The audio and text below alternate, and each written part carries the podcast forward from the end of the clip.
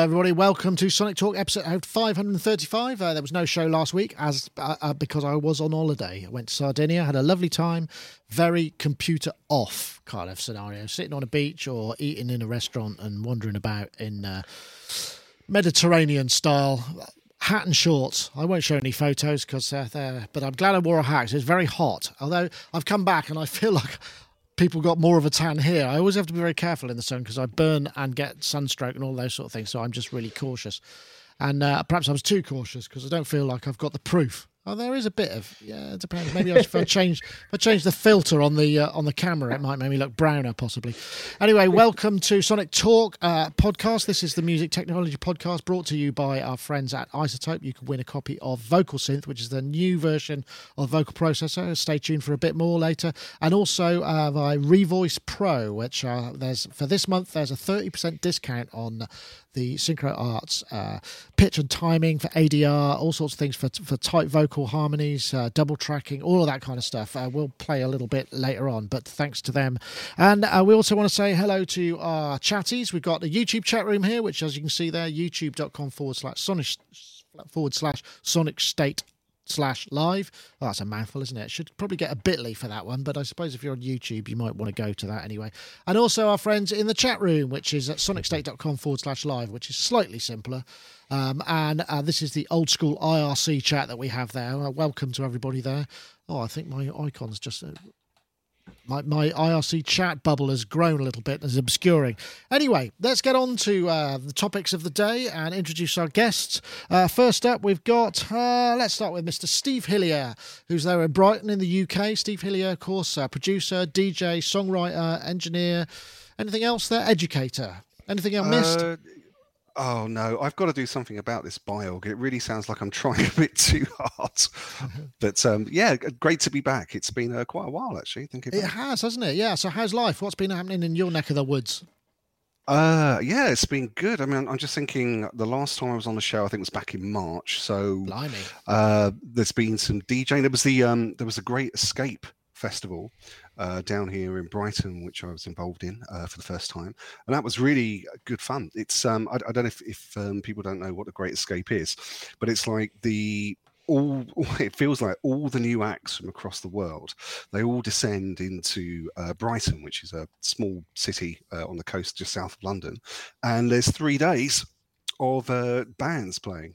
And it's usually excellent. And this year it was uh, particularly good and um, I actually, uh, I put, if anyone's interested, I put together a little playlist you can find on uh, Spotify of my um, favorite acts that I saw.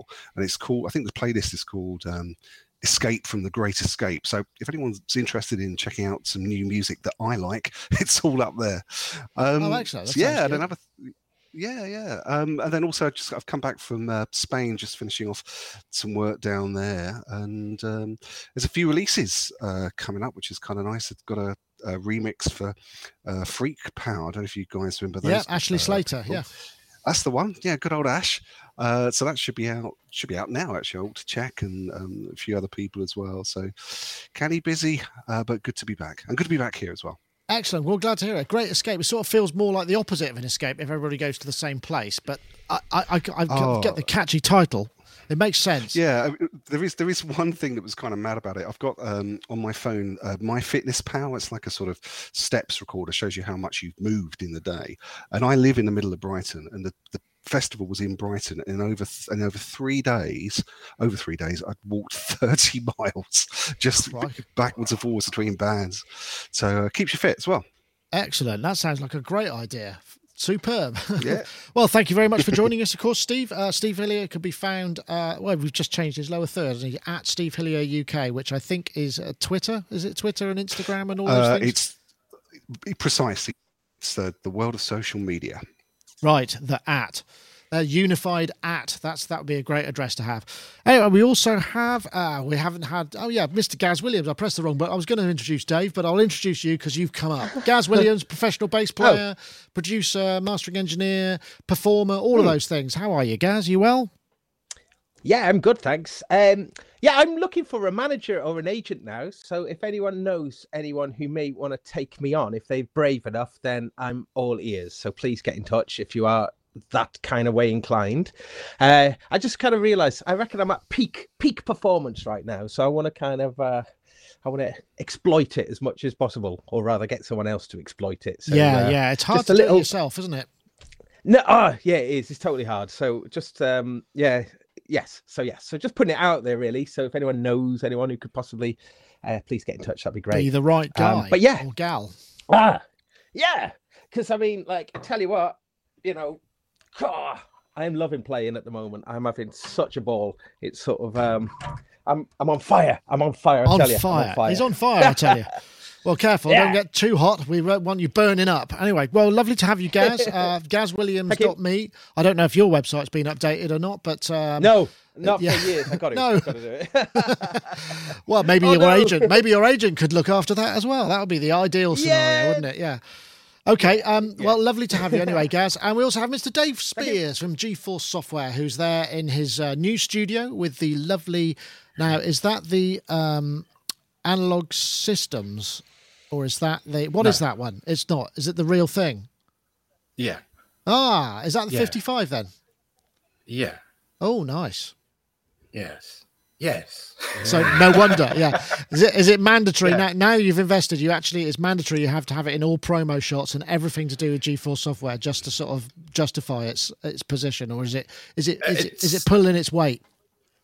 Yeah, it's the it's the best place for it. We've kind of we did move a lot of things around, and yeah, the sister uh, other dot coms over there, which you can't see because this is tethered to an iMac. Got mixing desk here. That's the kind of workstation, CS80 and stuff there. Kurzweil MIDI board over there. So yeah, and then little Andromeda for the main MIDI keys, and then I've got a little keyboard down here. So yes, What's that? What's that over there under the window? That massive flat synth is that like a master keyboard and rack unit, or is that a really big flat synthesizer? That I oh, don't the pro- that's uh, Prophet Ten. Prophet 10. Ah, I couldn't tell whether it was dual keyboard. Ah. Wow. man, Yeah. that is the one that when I was a kid, that's the one that I wanted. Um, I'm not. I mean, just I, I think it was just a lot. It's a muscle synth, isn't it? Really, in many ways. Do people gravitate towards that? It's- It's really interesting in here because when people come in, they obviously go straight to the modular, and then there's a lot of musos come in, and then obviously my job is when they go, uh, and how does this work? And can I have the sound that sounds like a helicopter, please? So if they come in, they'll gravitate to the modular, and then they go, that's kind of a bit complicated for me, and then they'll go to the eight voice. And then because I've always got that set up in unison mode, that's like, oh, but then they go to the 80 and honestly they lose hours on the 80 the 80 and the 10 and we've got a couple of fives we've got rev 2 and a rev 3 and the rev 2 gets a lot of attention. The 10's great but honestly bang for buck i don't know. I mean it's like it's massive and it's really heavy hmm. and a 5 is obviously half a 10 and it gives you all of the sonic loveliness that you need particularly the two. Hmm. The rev 2 i do love. So you charge So, by the hour then, presumably. If you so you, you guide them towards the synths they'll lose the most time in. yeah, and it's like we've been here three days now. Um, do you want to try another one? No, no, no. It's um, usually quite quick and whatnot, but it's a it's a brilliant space. The location's brilliant, and and everybody who's been here has just kind of gone. I could stay here forever. I did have a bit of an epiphany a few weeks ago. I suddenly realised that I hadn't listened to a particular album for like nearly thirty years, and I was listening to it in here, uh, doing some A/B testing, and. Uh, I suddenly kind of looked around and went, Jesus, you know, 30 years ago, my life wasn't in the best places. And then I was like, 30 years ago, I would never have dreamed that I'd have had this kind of room in a place like this with all this old tat in it. It was way beyond the reach of even my dreams then. So, yeah, it's an amazing place. Do Very you nice. think? Can I- I, can I- I, oh, go on, go on, Gaz. I was just going to ask him a question about the the Prophet 10. What's the key bed like, or the key beds like on it? Because uh, my friend bought, uh, well, Geoff Downes from Asia was having a sell off of stuff. He, he bought his Prophet 10. Uh, it had Leo Sayer stenciled on the bottom of it as well, uh, which is quite interesting. But the key bed is click horrible, horrible, horrible. Really, ugh. I don't know if, if that No, was a tip, if that was typical. It's all right, is it? Maybe No. that was just full of gunk. Maybe I No, don't it's know. good. Just get it, just get it rebushed. I know that Prophet 10, that's Thibault Sanders, isn't it? Yeah. Ah, Yeah. okay. I think that was Coils for a while. I seem to remember mucking about on it down at their place. Oh, Wow, look at that day, for one day. provenance. I tell you what, though, Yeah. get, so I've got an idea then, Dave. I was wondering, you know, in this hot weather with all the synths on, is there a certain kind of uh, scent that these synths give off that you could possibly, you know, you've done the t- the, the Bottle. GForce top trumps. How about a GForce old uh, old Scratch and- synth, not old and sniff. spice, old old synth, sort of uh, some kind of scent of old synth. We had so Chris and I were, were plumbing in here one day, and we were uh, Chris was making up leads and stuff, and we were measuring up and plotting stuff, and then firing up things that hadn't been fired up in quite a long time. And I was kind of down the back there. In fact, I was on an SY two, mucking around, and a wave station, the same wave station that I accident that's a 110, and I accidentally plugged Oh, yeah. 240 in it. Which so now it's all working great. And I thought, oh, we'll just kind of check this out. So we're pumping it through the desk. And then all of a sudden, there was that smell of something's about to catch fire. You have never seen two guys go into panic mode. Everything in here came off. Uh, but I think it was just a couple of capacitors had just kind of gone, whoa, enough. In fact, I suspect, but it was, yeah, that was a moment to behold. Two blokes going, whoa, whoa, whoa, whoa. Turn I wonder. everything on. I think we need to have a uh, we need to have a chat room. Uh, the, the chat rooms need to come up with what uh, what an old synth scent should, for poor Om should be called, and then that could possibly be the show title. Because at the moment I've got the smell of old synths, which kind of works, but I don't know. Oh, people- not. people do walk in and go, "Wow, that smell of old gear," and it does. You know, it does have a. Hmm. There is. It's like it's just like an like a workshop you were taken into as a kid. Really, it's that fantastic. I love it. I love it. Well, that's interesting. I mean, mm-hmm. we did. I remember we did a show about the smell of old SM58s once. Um, oh, Ooh, not a whole dear. show. It wasn't the whole show, obviously. it was just. It was just that you know. There's that thing about the SM58 about the thing that happens to SM58s. They just have this really horrible Yeah. smell after a while because they've just. Oh, been- that's horrible. Yeah. yeah, it is horrible. But but we could probably move on to sort of some something a bit more uh, jolly and uh, perhaps I don't know something. Yeah, look, how about this? There is no community that's going to have anything like this. This is a This uh, really represents the history of this building, a- of this a custom community, and it's that piano. everyone can enjoy. as an You know, the aquarium. question, Does it work? Yeah, they got someone great to play. So there we go. We built a custom grand piano shaped aquarium that actually plays music. Hey, Rochester,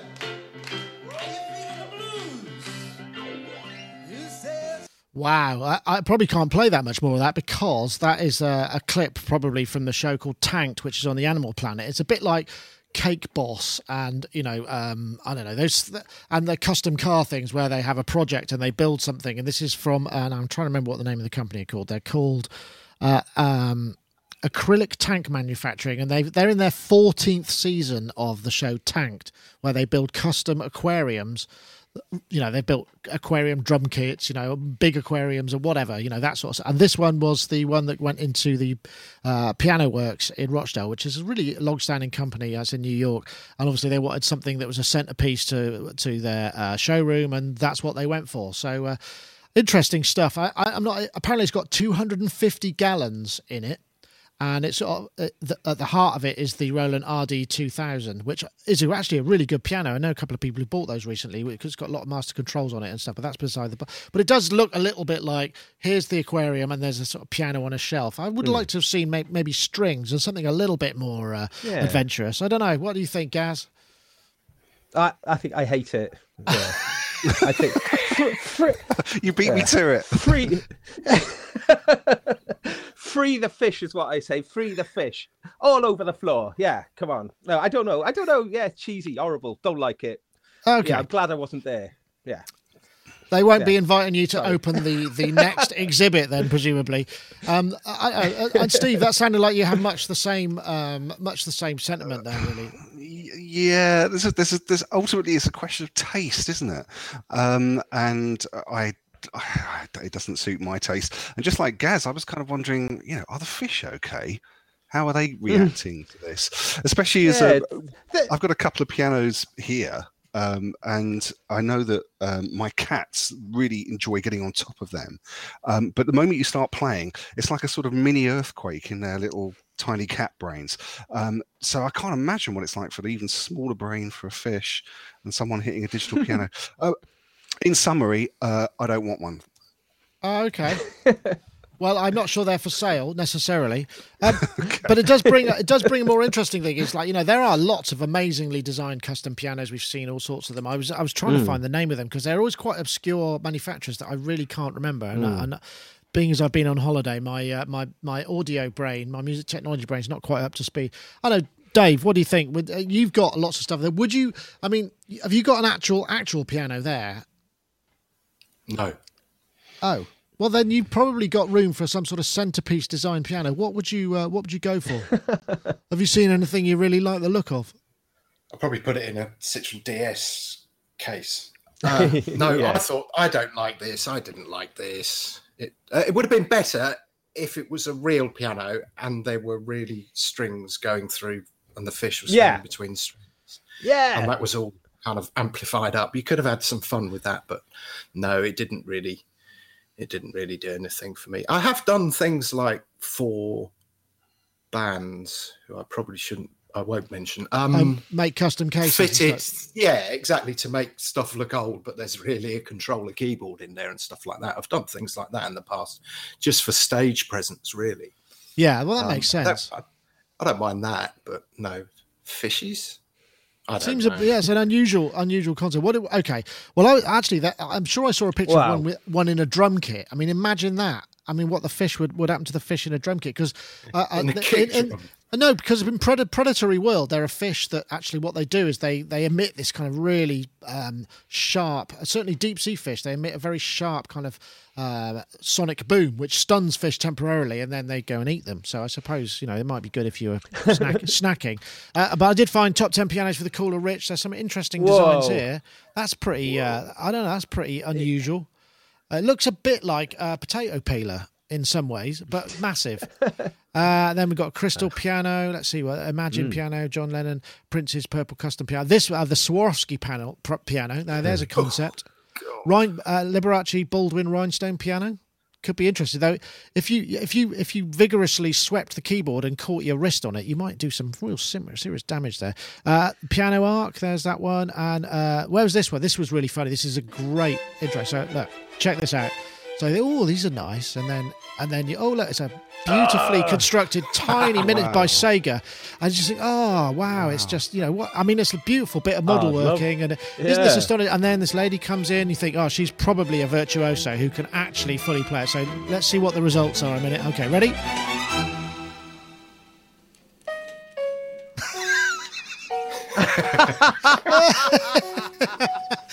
it's a bit of a letdown, isn't it? yeah. You're not really going to get about my standard of playing Rachmaninoff or Chopin. Well, you, how could you play the the mini keys? You'd need You'd sort of probably, little- you'd actually probably play it better with chopsticks. yeah, I think you're probably you'd have to file them You down could- a bit to get in between. Hmm. sellotape matches to your fingers and try, try and do it like that Now that's there's about a the standard of my playing anyway That's a be a great skill set to have. But anyway, this is the, uh, the, the this was the news of the piano, and I just thought it was a bit of fun. As we say, summer's here and it's uh, kind of quiet, so we tend to we tend to kind of pick that sort of stuff up. Anyway, I'm uh, we have a new sponsor this week, so I think I'm going to uh, bring an ad in at this point, just purely because uh, of time, really, because I don't want to uh, I don't want to um, bunch them all up at the other end. So let's just hear about uh, Vocal Synth Two, which is just come out. Uh, we're actually doing a, a special. Uh, I'm feeling sounds demo of this. It's a and it sounds absolutely great. New Biovox, which gives vowel shaping, so you can reshape the vowels. Way improved vocoder, which sounds really good. CompuVox, which also sounds. I mean, the, the, they've really gone to town on this. New GUI, new interface, new lots of stuff. Really, more effects and the presets. That I'm not doing the review. A guy sent me uh, um, the stuff that he was doing, and it sounded absolutely brilliant. You can check this out. Vocal Synth, uh, izotope.com forward slash vocal synth uh, available. You, as with all their stuff, you get a demo, um, and uh, we have a competition uh, which we can announce for this one. In fact, um, what I did.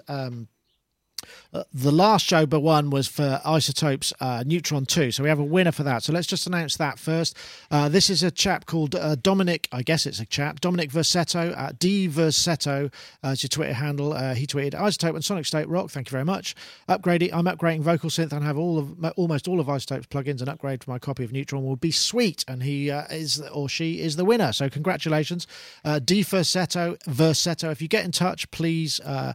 Um, let us know and we'll get you the copy of Neutron 2. But we've got a competition this week for Vocal Synth. So if you want to win a copy of Vocal Synth, uh, I'm uh, the, tweeting the hashtag Vocals Evolved, which is the tagline for their stuff, and Vocal Synth 2 to at Sonic State and at iZotope Inc. So we're looking for the hashtag Vocals Evolved and the hashtag Vocal Synth 2 to at Sonic State and at iZotope Inc. And you'll be entered to win a copy of Vocal Synth 2, which I kind of did myself, and I hope that's all right. So, um, because I didn't okay it beforehand, but I thought it was new and I'd be happy for uh, everybody to dig it. And it, do, I, like I say, I got uh, the drafts of a review that we're having, or at least a sort of preset scan showing the new features, and it sounded absolutely amazing. It was like a real completely paradigm shift from Vocal Synth 1, which was pretty good, but this is even better.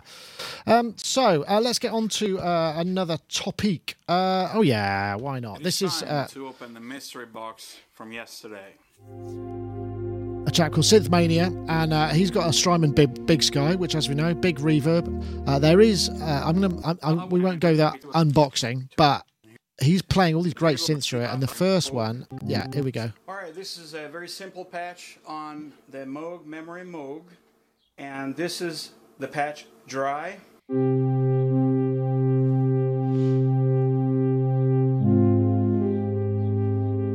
It really makes such a, it sounds nice enough, but nothing special, is it? Really, it's, it's just apart from the fact that it is obviously a, mir- a memory mode. And then Now we're gonna bring in the Strymon Big Sky at about um, two o'clock. Oh yeah. Hello.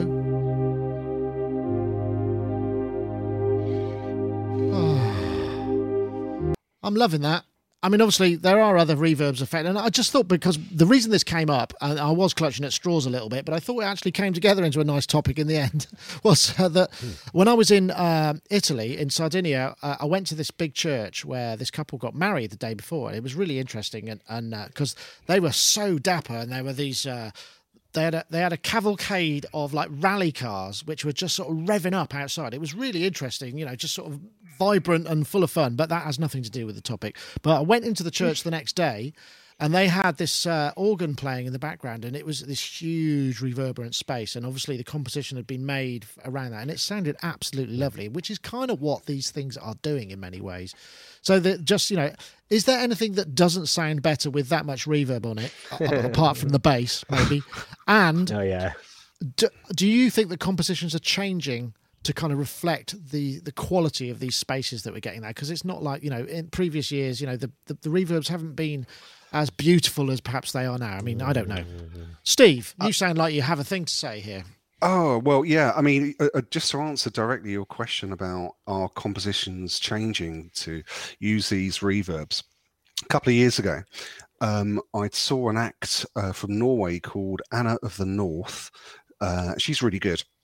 And if you listen to her stuff on Spotify, you'll notice that um, th- there's just so much reverb on the vocal um, that it, it, traditionally it just sort of you would think it just sort of swamps it.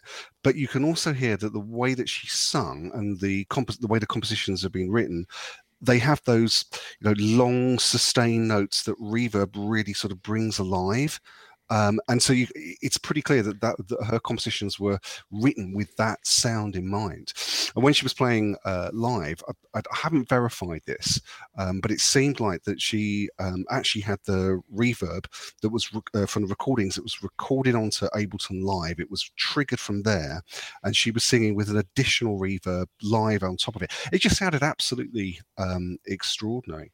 So um, yeah, I I think there are. There's quite a lot of um, compositions uh, and pop tunes around using um, these big reverb sound.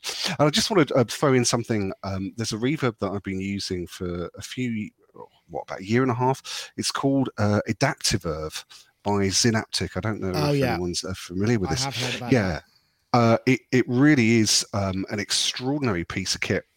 It takes a different approach to uh, creating reverbs than like convolution or the, the regular sort of delay line based stuff. And it seems to uh, resynthesize um, the input and then resynthesize the reverberation as well. The consequence of this is that you can use really long uh, reverb sounds with uh, melodies and chords that don't clash. Because you know if you if you have a long reverb sound you play a succession of chords the reverb sort of mushes all the notes together. So i'll stop doing this with my hands now. Um, it mushes it mushes all the notes together. But with Adaptiverve um, the previous notes get kind of gated in, in a way or dampened. Is maybe another way of putting it. So you can have long reverb tails but none of this clashing. And that opens up a, a huge uh, new sort of sonic world of experimentation that i really like Yeah, So, we, yeah. we we cover. I think we did cover that a little while ago, and it was because it, it, it- and also you can record frozen sections and rec- bring them back as presets as well. It, I haven't tried it out, but it, I, I know a couple of people were really excited about. I'm guessing the artist you mentioned also probably doesn't have many T's and S's in her lyric. It's Um, that would be or plosives. well, my Norwegian's not all that good. Um, I got to. I think I can say uh, yes and thank you and please and where is the airport. Actually, I have noticed just as a little aside that um, there's a lot of. Uh, I used to live in Line, um, and there's a lot of uh, Geordie words in Norwegian. So there you go. You can have that for free. Thank Um, you. That's a fact. yes. That's a fact, folks. Geordie Norwegian. Jo- Norwegian. That sounds like an interesting idea. Um, Dave, uh, not Dave. I'm going Dave. Uh, Dave, I know you because you've got the big sky, haven't you, Dave? I know that you, that's one of your go-to reverbs. Have you tried any of the other big ones? Because there's some beauties out there. The Ventris, we which is a dual one, sounds absolutely gorgeous as well. I think I've got. Uh, hang on, I can see it. I've got the blue sky, not the big Blue blue Sky. sky, or big sky or whatever it's called, uh, which is just a smaller pedal, which I really love because it's just simple. It's really simple, but I'm hugely into. It's a bit of a thing at the minute of mine. Uh, into really modulated tails. Absolutely. In fact, what I love is this particularly. I mean, for vocals, I love close mic, very kind of gated reverb. So it, it's a bit, it's kind of lush, but it's a bit, it just, it's just nice and close. And then keyboards. Well, the thing is, again, CS80, it is the law. You have to have at least, there is a reverb police, and you've got to have at least 12 second reverb on any CS80. Otherwise, the police come around and arrest you. But it does Yeah, sound amazing. And the shimmer reverb I love. Um, But I think the shimmer reverb's possibly in danger of. Yeah, it gets a bit overused. I think it needs. I think the thing about the shimmer is it's so distinctive. Where I like the kind of modulated reverbs, and it's true, isn't it? That or I, I worked with an engineer called Raina Shine uh, um, in the eighties. She was she was doing the sound for a band. I might have told this story at, at a club in Moles where I was working, and she came down and did. The, she was recording the band, so they were doing a live gig, and she was recording it and then producing the album. And she previous to that, she'd been working with Vangelis, and Vangelis apparently used a Rev One for a lot of the set, and it was just always set to nine seconds. Nine seconds was his optimum reverb on the Rev One. The Rev One, bit the big Yamaha rack mount thing with the kind of uh, remote control, a bit like the kind of uh, like the four, classic 480L. It was, I guess, their answer to it. And I, I've not seen many of those. I mean, that would be probably quite. Want to hear it? Okay, go on then. Wow. Go on. Ready?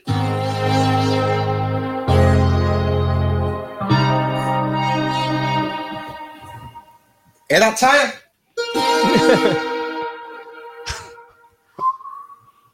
Yeah, I did the, go uh, to John Foxx John Foxx's place once, and his reverb was just it was like he kind of opened a door in a force eight gale. It was amazing. In fact, we even joke about it now. It's like it's really cold in here. Someone left the reverb on. What was Did he it- that using? whole kind of. Uh, he was using he was using a load of Yamaha stuff. Was it? I think it might even be kind of SPX stuff. Don't quote me on that, but yeah, it was a while ago. In fact, when he was he was in Bath at the time, we went up to his place and uh, he was playing us that those cathedral ocean stuff that he does that kind of evolves over the years with the faces the of the Oh, visual yeah, yeah. faces and stuff that Yeah, just yeah. morph, which I really really loved. But it was like, yeah, might want to turn the reverb down. Hey, what do I know? So, Gaz, I've got to come to you next because uh, traditionally, uh, the more proggy side of music requires perhaps more notes than the rest of us would be able to play. So reverb perhaps not the friend of, uh, of, of the kind of music that one one would play if one was into that sort of thing, or you know that because you, you you're kind of blurring and uh, you don't get the virtuosity because it all gets a bit smudged. Would that be a fair assumption? Um, possibly, yeah. How long is your? Um, I'm, but- what I'm asking, Gaz. How long is your reverb? It's a very personal question.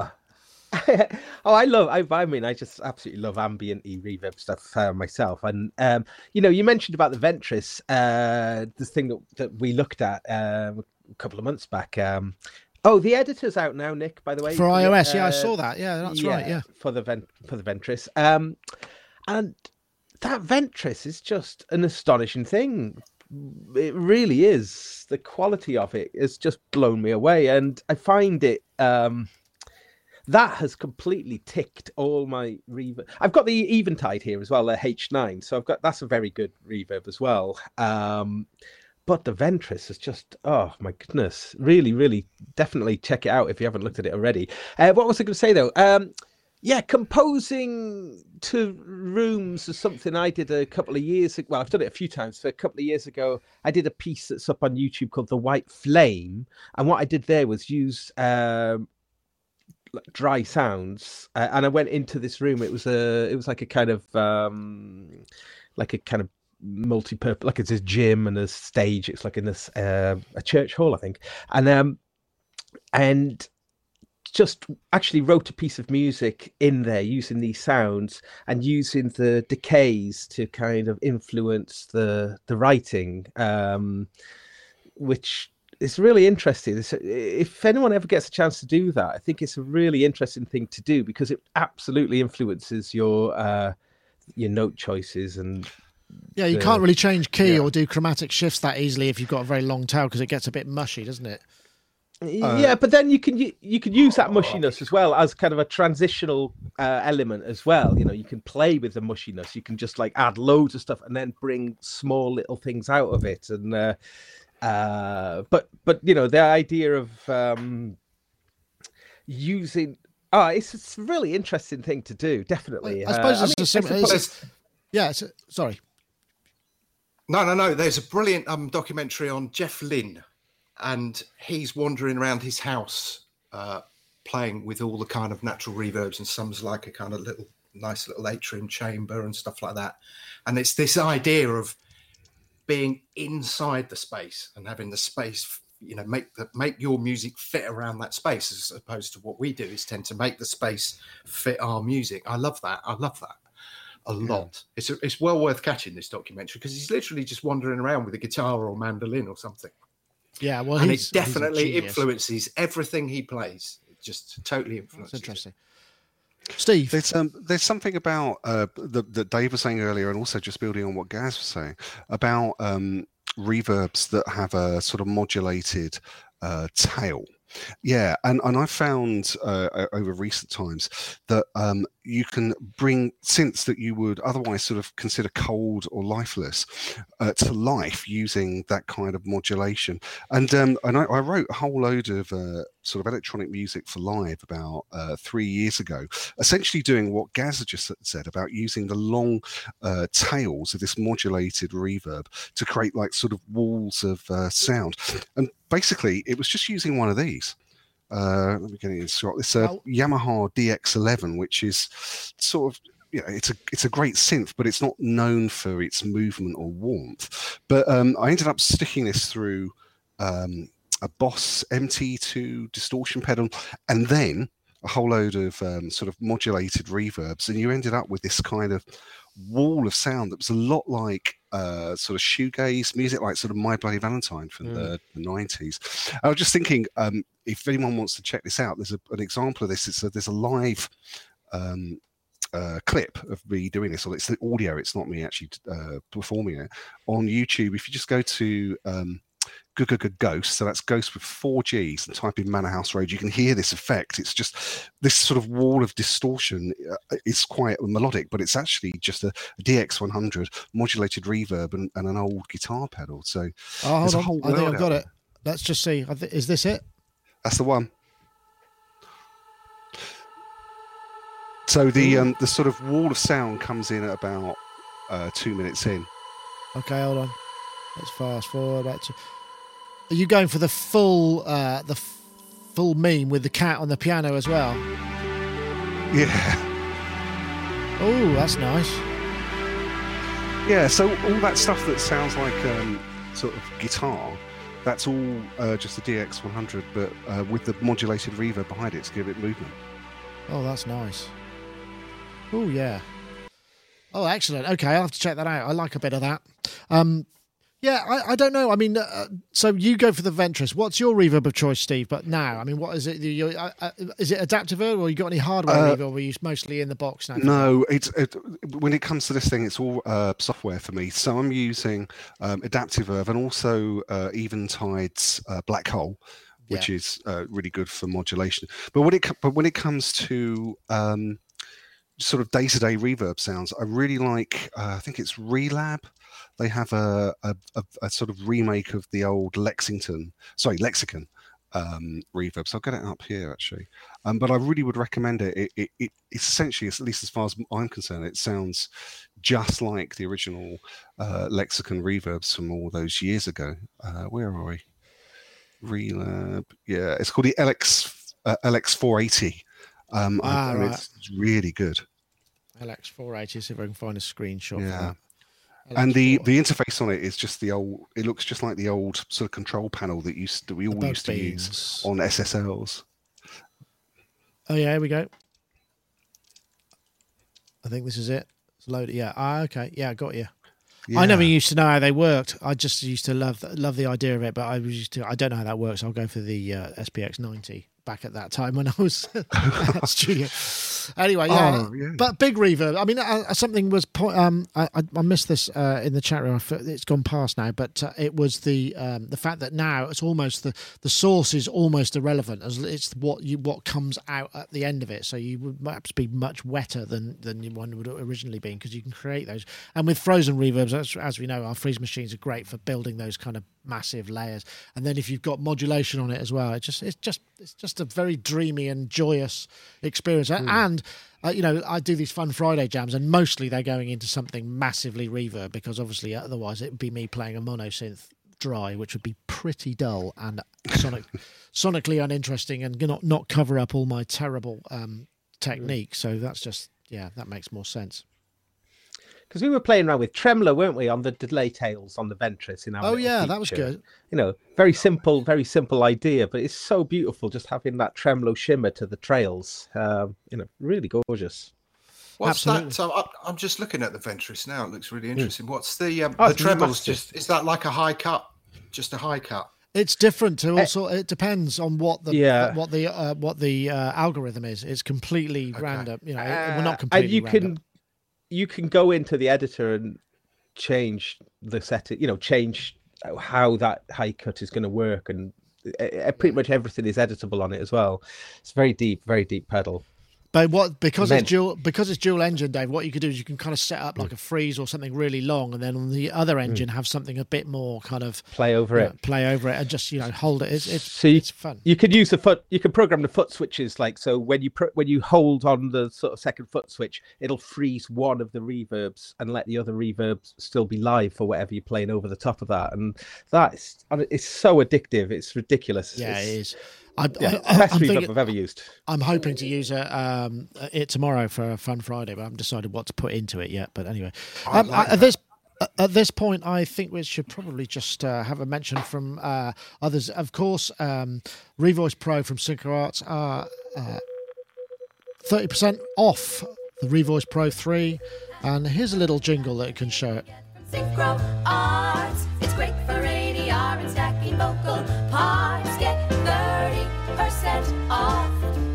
Audio switched in a blink. Harmony's always in sync. You rhyme in time and get into this tune. Get Revoice Pro. Now the offer's ending soon. You want to rhyme in time. Dooby doo doo doo doo. And get into this tune. Dooby doo doo doo doo.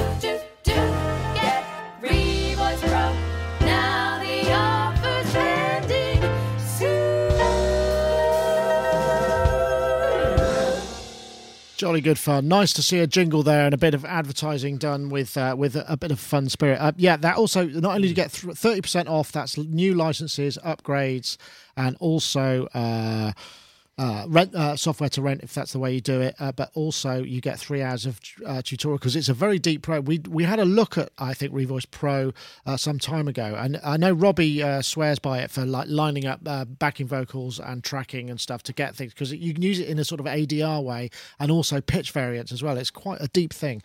So do check that out. The where you want to go for that, we've got a link. If it's it's Bitly slash Revoice thirty. So if you use that link, it just means they know where it came from and it makes everybody happy. So use the link uh, bit.ly slash revoice 30. That's the number 30. Okay, so that's the all of the uh, the admin duties. Now, where are we? We've got two. Um, oh yeah, did you see this? Uh, I'm just going to find my. Uh, yeah, here we are. This is the new Spitfire Ah. Labs. Uh, this is actually so. The, the, that, I met them at uh, Superbooth, and they were really excited. Basically, what they're doing is they're releasing these free sort of single instrument plugins, uh, and they've released Soft Piano, which I have to say I downloaded that and it sounds lovely. I'll play a bit of that. I think this will probably play, possibly, possibly not. Hold on a minute. Let me reload that. It might be just that I need to re. Ah, here we go. So it's really beautiful, very soft. And um, this is the piano that you they put an extra layer of felt between the hammer and the string, so you get a really beautiful, soft sound. It's got a, a very basic controls, just a reverb, and I think there's a chorus in there. I'm not entirely sure, um, but that's free. And they also announced today uh, strings, which has got uh, kind of uh, short strings, uh, long strings, and um, uh, what's the other strings? I did download this one as well. Again, this has got a really lovely reverb, and it uses all of that kind of uh, Spitfire nous, you know, because their instruments, they're bigger instruments, you know, beautifully recorded, very specialised articulations and recording sessions, and this kind of gives you a flavour of that, and it's completely free. I mean, you sign up, you get the player, and then you download the stuff, and they're talking about releasing, and you know, almost unlimited amount of these because they can kind of section off little bits of pieces. It just seems like a really good idea. I know Ty's a big fan of Spitfire. Um, Dave, have you have you come across their stuff? Because it, it does sound really wonderful, but perhaps it's a bit rich in terms of cost and outlay for some people.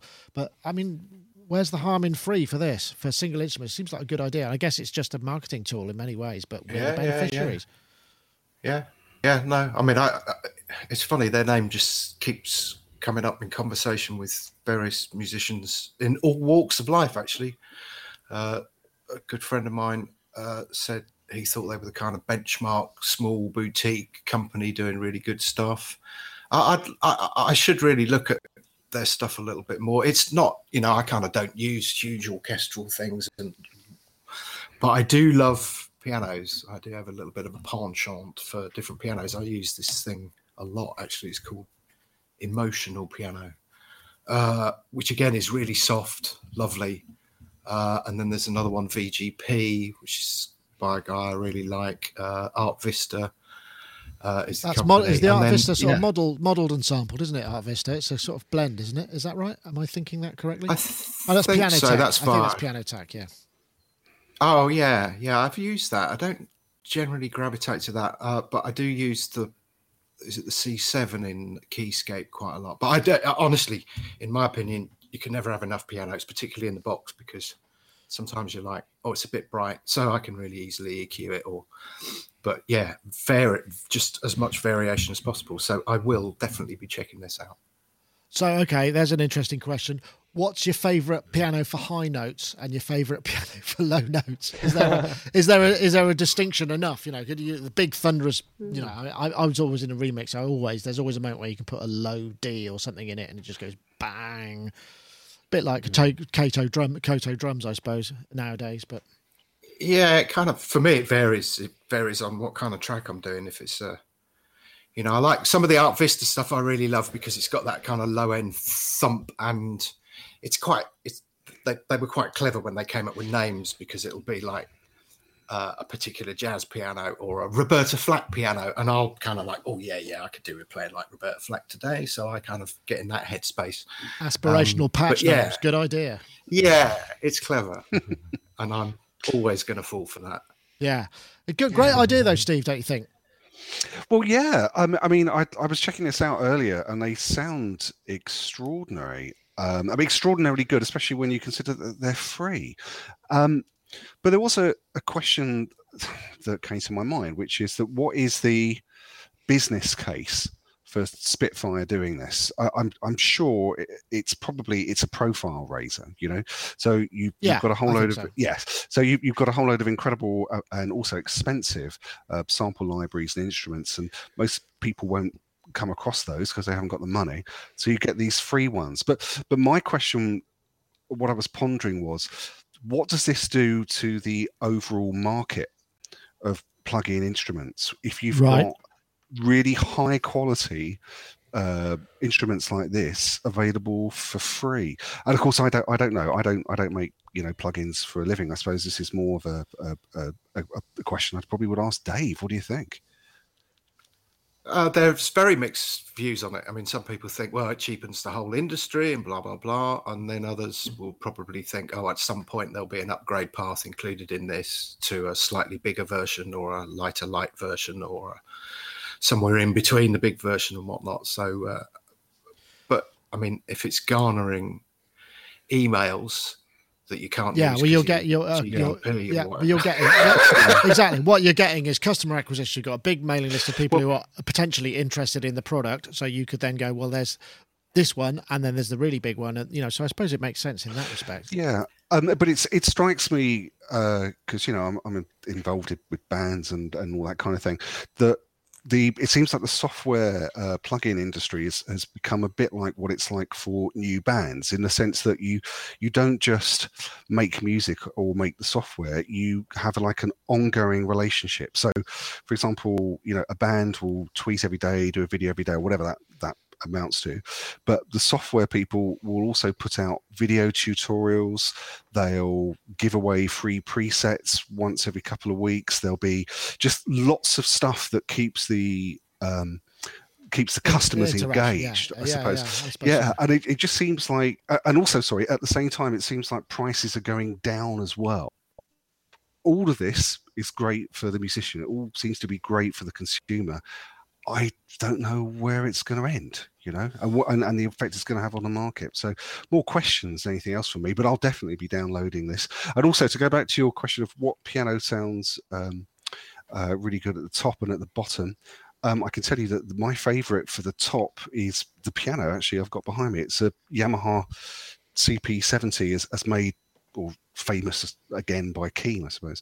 Um, but at the bottom, because it's a short frame piano, the you, the the strings don't stay in tune for very long at all. So once you go below below, I don't know, G, second G below middle C, it all just goes out of tune.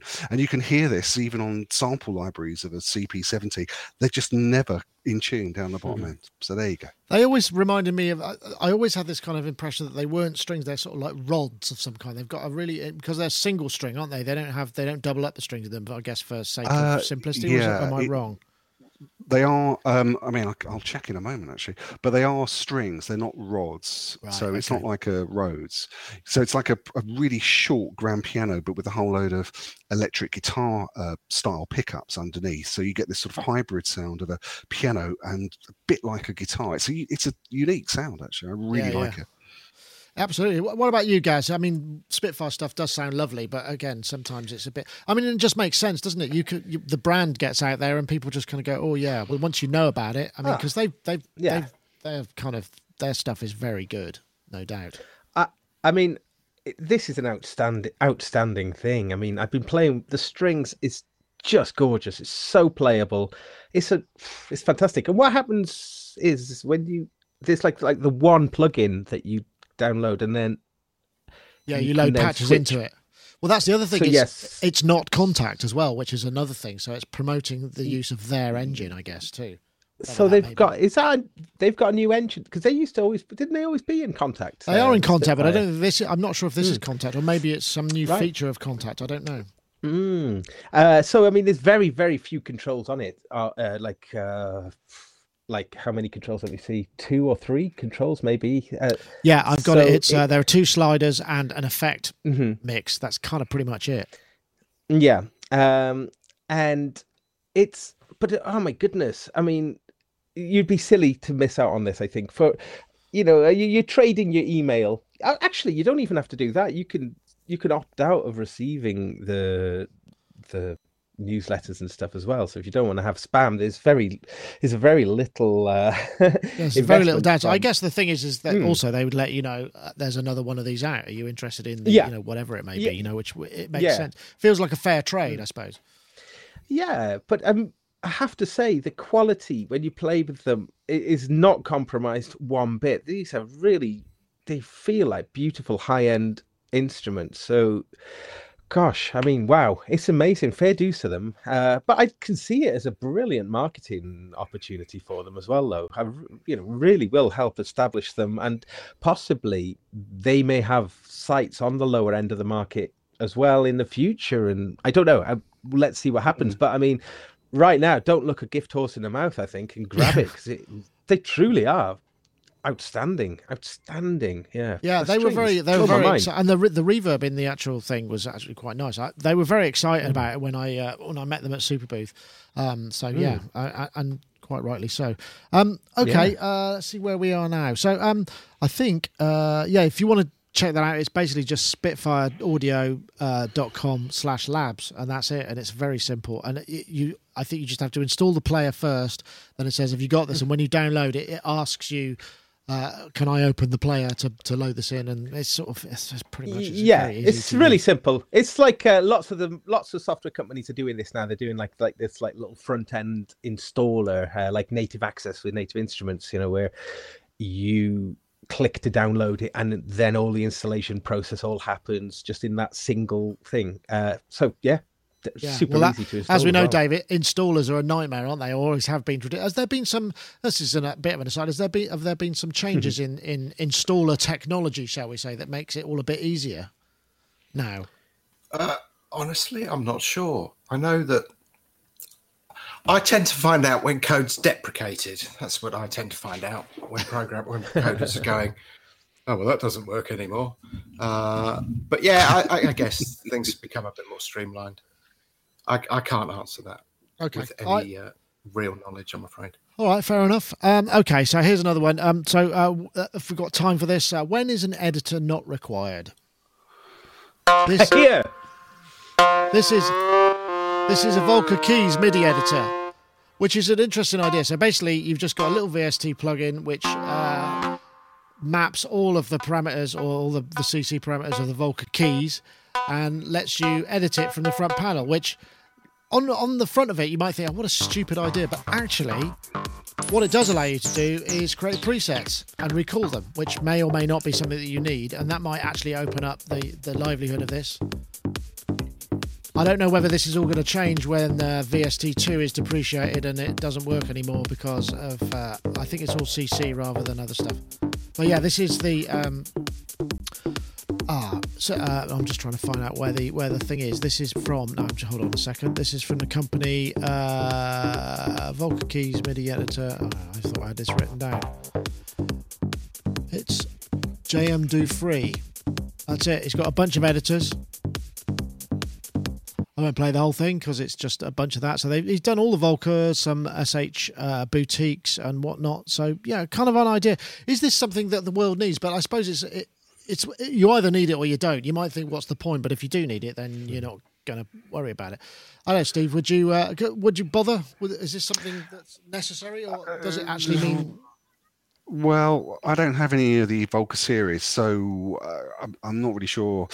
However, having looked, looked at this earlier, um, it did initially seem a bit daft, but then I noticed something on the website where they said that you can use this um, plugin to create automation that then goes to the Yeah, Volca that too. Yeah. Yeah. Now, I think that's where this would become really interesting for me because I know it's possible to set up in Ableton and in Logic uh, automation using MIDI controller, uh, uh, you know, uh, stuff. But with this, it, it appears like it does it for you, and then you have an interface that represents the uh, the synthesizer. So now it becomes a much more friendly process, and I think that would be something that would interest me. Um, and also, particularly if he, um, if the guy who produced this put together an editor for the Volca FM, Now that would be really interesting, um, especially Yes, in because terms. there's a lot of hidden stuff there, isn't there? Like, a- absolutely. I mean, it, the Volca FM sounds great, but it's not. it- You know, you're not going to program on it. or At least not going to very much programming on it.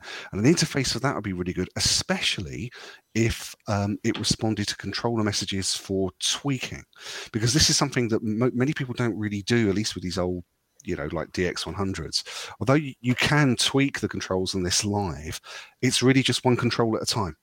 yes, Yeah. Now, if the Volca FM could respond to something like this editor, um, you know, in real time and not sort of screw up like the DX11 does over there whenever you send any control information, that I think would be really interesting. Uh, so, yeah, it doesn't have Volca FM, unfortunately, yet. I seem to remember, I think I, I, I'm trying to remember what I did. I, I think I set up a, um, I used a Behringer BCR uh, 2000 and controlled a load of stuff on the uh, reface. Uh, Yes. And that really made a massive difference to how how it is. I mean, and this comes back to the perennial issue, isn't it, of how to edit FM sounds without without being, you know, getting involved in all that horrible business that we all turned off from, and that's why we got into presets because we couldn't be bothered to program them on the synth. So yeah, I take your point. I don't know if he's planning one, but it would make sense. I think Steve, you're right. This one's six euros. I mean, it's no, it's you know next to Yeah. nothing, and it makes makes a lot of sense. Yeah, I mean, they got that's the thing that that's six euros, isn't it? I mean, it's kind of churlish to kind of argue about it in a way. I mean, you know, it does seem in some ways a little bit odd because uh, the Volcas are all about being hands-on uh, and whatnot. But but the yeah, the automation and the recall of presets certainly makes this kind of interesting. Uh, and it is nice to see the Volca keys getting a little bit of uh, just a little bit of uh, exposure again because that is a cool little synth actually i really enjoy that i know ty unwin's super he loves his volca keys and uh, uses it occasionally on certain projects with all of this that he's got in front of him so that definitely says something for the volca keys um but i mean volca keys on the old Vol- uh, the synth meme uh, volcas in general come in for a lot of stick these days don't they Yeah, they do. You I mean, I I, think the thing, yeah, I- the thing, the thing is, is they were they, you know, they they they were sort of of a time when this stuff was much harder to come by. Now they're a lot more affordable mini Yeah. analog stuff, so it makes Yeah. you know. Yeah, very true. They're groundbreaking things, aren't they? Really, the Volcas. You know, um, they're all really good except for the Volca mix. I think Uh, that's where I think it all goes a little bit pear shaped. But um, is there a Volca mix editor? I don't know. That's a good question. I know, Dave. I mean, you know, do you? I mean, I know that you know your world there is all about the hands-on. You know, it's the fact of having them there. But sometimes, you know, if you wanted to use these things in uh, in, in in an actual project in real time, old school style, like uh, playing them all live over MIDI, you know, you sort this sort of thing is going to be really useful. You should have maybe you should have a Volca rack. Yeah, I've thought about it with the Roland boutique stuff. Uh, no, I think what St- Steve's point is, is particularly on the case. I mean, when I first looked at this, I laughed because one of the reasons why everyone went to Eurorack and Modular is this getting away from presets thing and doing something that exists for a moment in time and then moving on. And then, and now, of course, that's become like, ah, okay, I need to save it. I mean, I have fairly recently been on a session where we've been back to taking photographs of the positions of synth knobs in the hope that once it does get to a position where you know it has to be set up for a live uh, event it can be set up accurately again. And i was i was really laughing at the whole thing just kind of going isn't that hilarious? We've had you know binob synths then we had binob synths with memories and then we had no knob synths with loads of memories and then we have software with and we got caught up our distributor in the very early days kind of caught us up in a what I could only term as a preset war. You know, oh, so and so's plugin's got uh, 500 presets. Can you do a thousand? And it's just like, well, not really. I'd rather do X amount and then be good. And then, of course, that. And then we had, uh, I think it was Jem Godfrey on here a while ago. Uh, it's probably going back a year or so. And he said, you know, rather than scroll through a billion presets to try and get a sound approximating what I want, I bought a JP8 because I know it really well and I can get that pad sound that I want exactly as I want it very quickly. And then, of course, you had the little gizmos come out, and everyone's like, yeah, yeah, great. I can plug a million of these in. I mean, Gaz, how do you deal with this kind of stuff live? If you want to recreate a track, In fact, I'll talk to you afterwards about your um, Superbooth thing because the last time we spoke, you were kind of prepping for that, and I don't know how that went. But I mean, you know, I- I- yeah. even knowing what to plug into what again is like, oh, now I've got to recreate that system live. Yeah, Mm. tricky. Yeah, yeah, it's trick. Yeah, it's really tricky. I was, you know, using the Volca. Sorry, not the Volca. The uh, the the uh, Dreadbox Erebus Live. Um, you know, which doesn't have any uh, presets, obviously. Um, but really, most of the time, I, I'm using just like a sound, but uh, I'm module. You know, I, I- can change the filter on it, uh, and having and not really doing very much other than filter manipulation. And I would change the uh, the release time manually. But uh, other than that, it'd be pretty much just using the same sound. Yeah, uh, it- you're right though. It is tricky. I mean, my live set, which. I'm, I'm played for ages, you know, but the Erebus was the the the the actual kind of fail point because if I it means that you know if I've got to patch a load of stuff up and change the sound, Mm-hmm. it I- I can't be telling jokes while I'm doing that because I won't get it right. And I'm looking at a picture, and, and it, it, in terms of the actual performance aspect of it, it's a nightmare because it's very difficult to do that. But that's why you know you see these guys who've got these big modular systems and they perform modular live. What they actually have is multiple patches or multiple voices and different sounds that they mm-hmm. bring in at different points. So they're effectively kind of presetting in a way, but it's in hardware. So you know they're they're mm. they're utilizing the fact that you can get so much into a Eurorack space mm-hmm. by creating these individual paths and then developing stuff and having you know one sound will be doing this and there might be an alternative bass line which is another path which is just like plugging it into the mixer and muting the other one. So it's kind of it's kind of doing what you're saying and but the patch is the starting point and that's you know setting that all up is the the big the big problems. I mean, I, I always wonder how that really works because I mean, you know, somebody if you imagine somebody really big, you know, one of the a big artist um, who actually goes further than the occasional sort of here's what I'm doing today gig where they'll get you know Richard Devines and people like that. You know, they'll always get a massive audience, but it's it's going to be limited to a degree because you know, in terms of the popular market, you're not going to get that repeatability, you know. And so, it's, if you were using that stuff live, then the repeatability aspect of it becomes quite an issue. I guess Nine Inch Nails, uh, Alessandro Cortini must uh, do a certain amount of that, but there's there's still a, a, quite a wide scope. It's not purely on that. But if you're just just using live electronic stuff, then you kind of have to either have duplicates. So I'd have three Erebuses, you know, if I'm using it in three tracks, you know, if if it ever got to that stage, maybe that would be the way to go. But then it starts getting really un- unmanageable, and But you're finding loads it- of kit.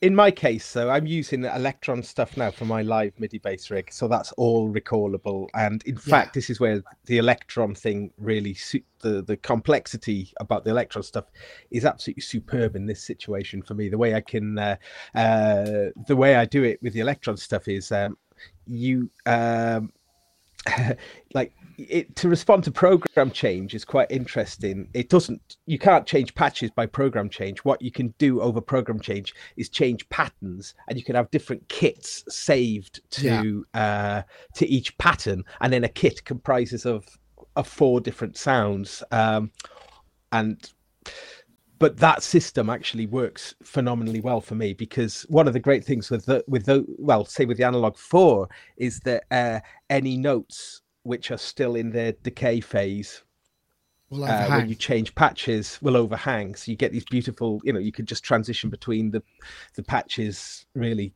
fantastically anyway so that's a digression Yeah, I but, know. I um, see. That yeah. makes sense.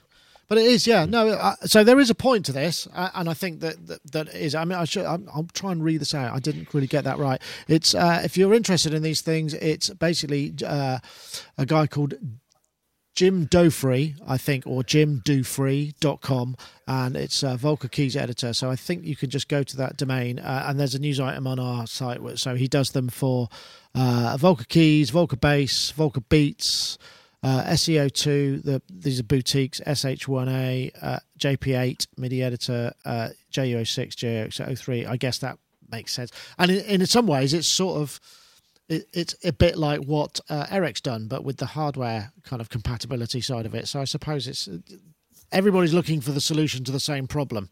I suppose is the what But, we, I'm but it's weird, isn't it? Because we kind of invent problems and then kind of invent solutions for a problem and then create another problem and then create. A, it's really, I find it really, really funny. I think it depends on the I did- cycle, isn't it? If you're in a performer, if it's performance cycle or studio cycle, there's different requirements for those things. Totally, totally, and that's where you know there are times where I'm utterly conflicted. I, you know, I can walk in here and I can hmm. just do something on the fly, and it's done, and I forget about it, and then I have to go in. I have to adopt another mode where everything has to be completely reproducible and very methodical and all the rest of it. I do, I do like that freedom occasionally that you get, where it's like, right, I can do this and forget it, and that's probably the best work that you do. The stuff you can never recall. Maybe so. Yeah. That's very zen.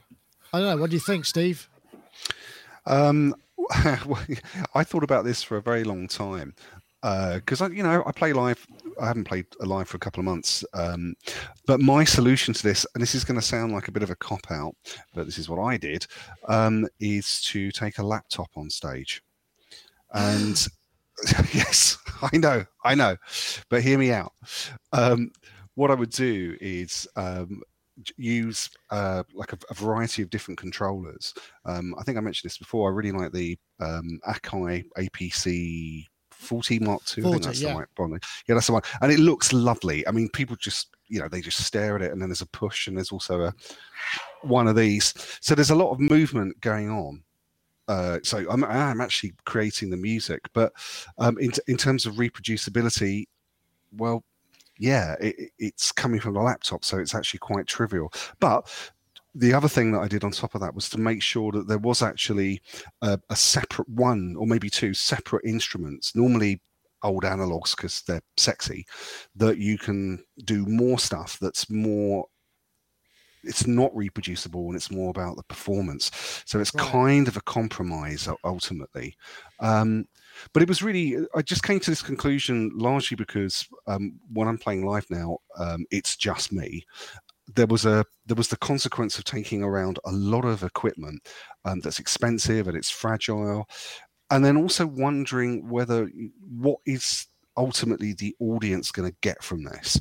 Um, if, if you're if you just got like a modular like this one over here that that no one can see um, sitting there on stage it's a prop for a lot of the time, unless you're hands on with it. I just kind of wondered maybe there's something else that you could do. Maybe there's a streamlined thing, which is the laptop, the occasional projection, a sexy analog, and a bald man like me who looks like a bouncer entertaining you. Sounds like the perfect night out. It's the perfect night out. Uh, anyway, thank you very much, guys. Um, I think we'll probably wrap things up now. Um, great to have your input on all of these topics. Uh, lovely uh, to to see you all again. Uh, I know that uh, we'll just. Uh, I should probably just do a bit more admin. Uh, don't forget, um, if uh, you want to enter the competition to win uh, Vocal Synth 2 from iZotope, we're looking for the hashtag Vocals Evolved. That's one word, and Vocal Synth 2 to at Sonic State and at iZotope Inc. on Twitter. So that's vocals evolve the hashtag and the hashtag vocal synth 2 to at sonic state and at iZotope inc and you will uh, be entered to win a copy and don't forget if you want to get the uh, synchro arts um, excuse me oh the, uh, the vocal arts um, revoice pro 3 30% off. That runs for the entire month of june. Uh, and use the uh, url bit.ly slash revoice 30 and that'll get you there and they'll be able to know where it came from and everybody be happy. But that's it for this week. Thank you ever so much for coming. Uh, it's been a real pleasure to have you. Dave lovely to see you and your uh, system there. I'm glad it all worked from the new location and uh, we didn't have any glitches. Uh, are you back on uh, are you- you turning once you once you switch us off are you turning back to the machines and getting on with uh, music? Uh, is that your current mode? Yeah, yeah. I've got something that needs to be finished by uh, 10 o'clock tonight, which with a bit of luck might be finished. Um, I've been working for two weeks. I've been working for two weeks on the thing, and it just goes like this. That's it. but it does sound great You've got the right bass drum sound there I think I got the punch. The punch is right. The EQ's right. I think it's time to move on to the hi hat now. Oh, that's another couple of weeks at least. I would imagine. Yeah. Well, good luck with that, Dave. And if your ten o'clock Thanks. deadline lo- lo- looms, then you know, good luck with that. Uh, and also, Mr. Gaz Williams, thank you very much for joining us too. It's been a pleasure to have you. Uh, we'll speak again soon. I'll give you a ring tomorrow. We've got a few things to chat about, so it'll be awesome to speak to you again. But thank you, uh, GazWilliams.me, bass player, all of those things. Thank you very much for joining Thank us too. And also, Steve Hillier. I don't know if you're. Um, off you you are you around for a bit or are you uh you- Yeah. it's, it's festival season isn't it Uh, yeah, it's festival season, but I'm not going anywhere for a few weeks. Um, it's nice to spend some time at home, actually, if you know what I mean. Uh, Yeah. So yeah, I'm around, and the sun's shining, and the trees are growing, and uh, Yeah, it's very green here at the moment, everywhere. We've had a lot of rain and a lot of sun. So, yeah, perfect. Well, Steve, thank you very much for joining us. Thank you, everybody. Um, this is the uh, traditional point where we all wave while I play the outro. But that was Sonic Talk episode 535. Uh, thank you very much for listening. See you all next time.